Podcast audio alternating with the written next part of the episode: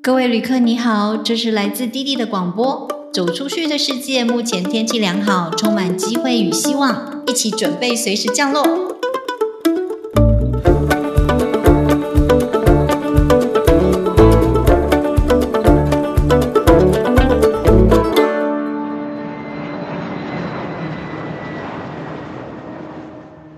嘿，大家好，我是弟弟，这里是弟弟和那些走出去的人的 Podcast。我们都会在这里跟你分享不同人走出去的故事，走出去读书，走出去创业，走出去旅行，走出去转换新环境。走出去其实没有那么难，所以我们要来听听这些走出去的人是怎么说的，怎么做到的。那今天我邀请到的是 Annie，Annie 是很久以前。参加我们纽约大学游学团，那现在正在澳洲呃打工游学。今天就要请 Annie 来跟我们聊聊澳洲打工游学的经验。来，欢迎 Annie，Hello，Hello，弟弟，Hello，我是 Annie，我现在在墨尔本。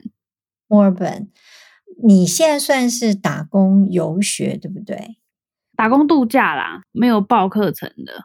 对对对对，它是怎么样的一个流程？就是是不是办一个签证，对吧？你要先找到工作吗？没有哎，我是到当地才准备的。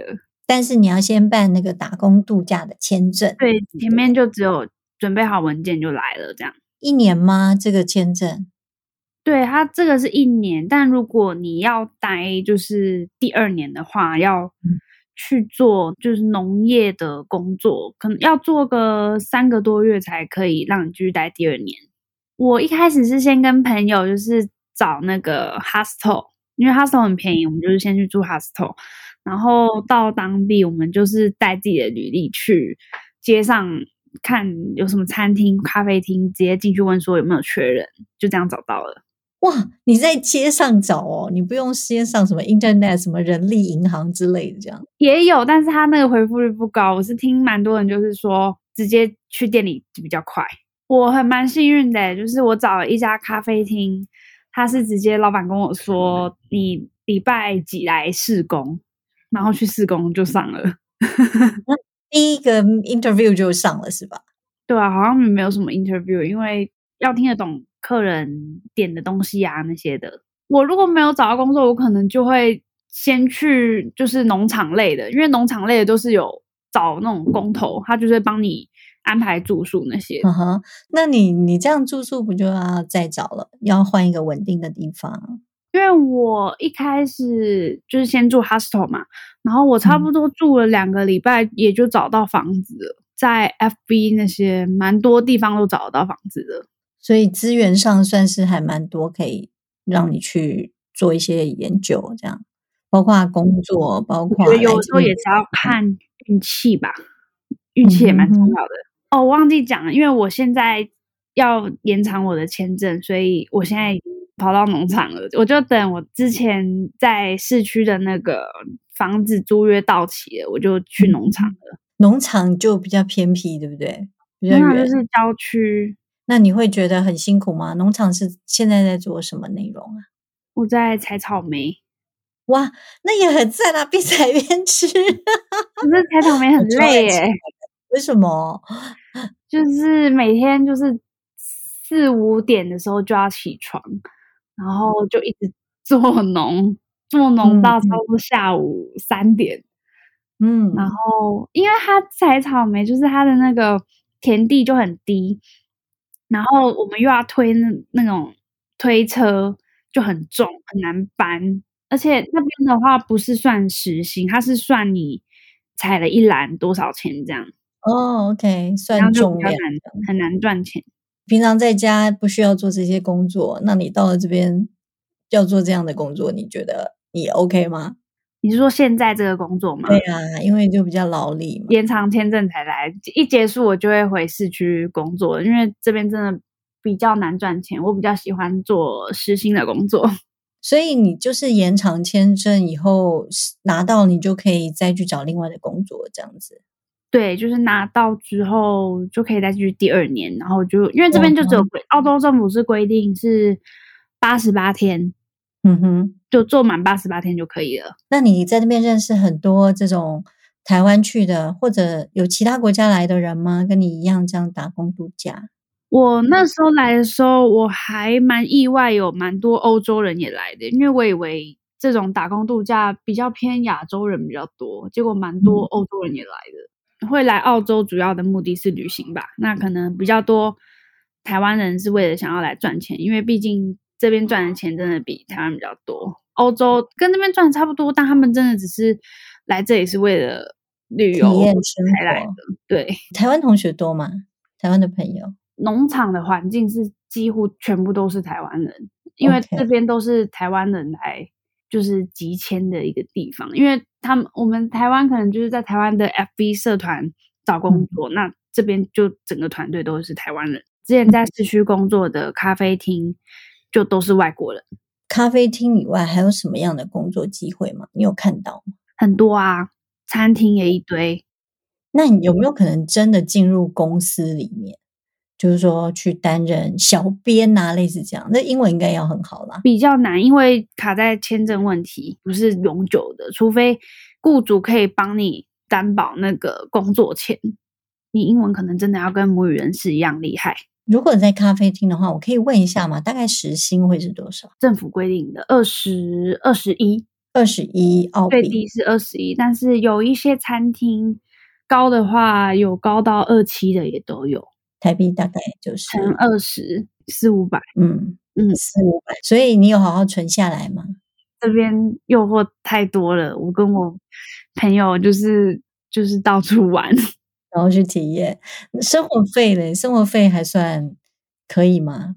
不会开销太高？不会耶。其实因为一开始你来澳洲，你可能觉得就是物价。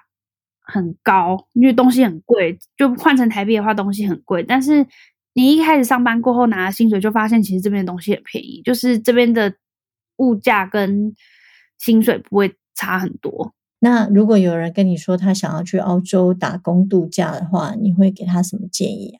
讲清楚为什么要去，因为这其实签证那些文件都还蛮简单的，就是你上网查一查就好了，就可以办个打工度假签证嘛。对啊，也蛮多人其实也想要来体验，看你为什么想来。然后你社团的话是东西就资讯就很多的，嗯嗯，就有人会写大攻略之类的嗯，不太清楚怎么用，真的没头绪。其实也是可以找代办，但是代办的话就是他会就是要你去上语言学校，那可能费用就比较高，但是他全部都会帮你弄好。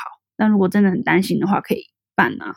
对，因为如果是透过这样子的方式，像我们也有，就是他就是有些学校会配合一些雇主啦，等于你在念语言学校的时候，同时也给你们 interview 的机会，但是你就是还要多花一笔费用是在学习语言的部分。因为其实如果你英文能力够好，也不用去上语言学校。对，那如果英文不够，或者是一开始觉得。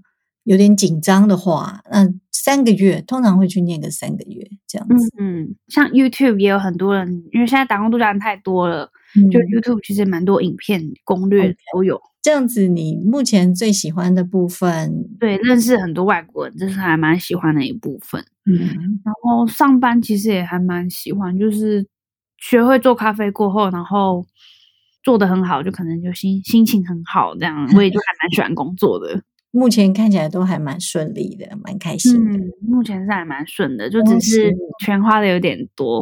我是觉得，如果真的喜欢，蛮推荐大家来的，也也不会太辛苦啦，哈。除非你一直做农场，那一定很辛苦啊。因为有些有些人来澳洲，就可能他不会讲英文，那他们一开始一定就是先去农场。那我是觉得，都在农场类工作，就觉得。蛮浪费时间的，对，因为有些人是真的是为了赚钱来，他们就是真的就是每天赚钱，然后假日可能就休息，完全不会出去任何地方，因为出去玩一定会花到钱。对，这就是出发前你要想清楚的，就好像我帮很多同学他们申请留学嘛，也是啊，一次出去留学费用这么高。那到底是为了什么？是为了体验，还是要拿学位，还是什么都要想清楚。就是英文能力就还是要有，因为我觉得就毕竟英文越好，越容易找到工作啦。如果在 CT 的话，对，都这就是一个基本的工具嘛。对，除非如果你在 CT 英文不好，能工作的地方应该就只有中餐厅这样。嗯哼，哦，那讲中文吗？但是也有外国客人。对对，但是去那边光顾就是亚洲人居多。呃，刚好最近我也有一些朋友小孩也想要去打工度假，以朋友的角度就会担心小朋友要出门啊，这样子。对，因为蛮多案例好像就是可能骗你来工作，那其实他可能这间公司没有报税或是怎样，他只是骗你来工作。因为像是很多人去偏远的地方工作，就是为了要那个延长签证。有一些可能公司条件没有到，或者是邮地区号不行，因为它是要够偏远才可以。对他可能就可能骗你说是其实这边可以用，但其实也会给你一些什么假的薪资单，有的没的。那这样骗到那边是什么？会会发生什么事吗？没有，他可能就只是人力不足，想要你来这边工作。可是想要去的那边人，他们是为了要延长签证才过去。但是如果过去工作的话，又不能帮他延长签证，那这样等于就是被骗过去了。这样，所以最后是没有办法延长那个签证。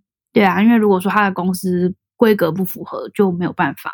反正出门在外就一定要小心啦。嗯。那我们谢谢 Annie，我们就聊到这吧。Thank you.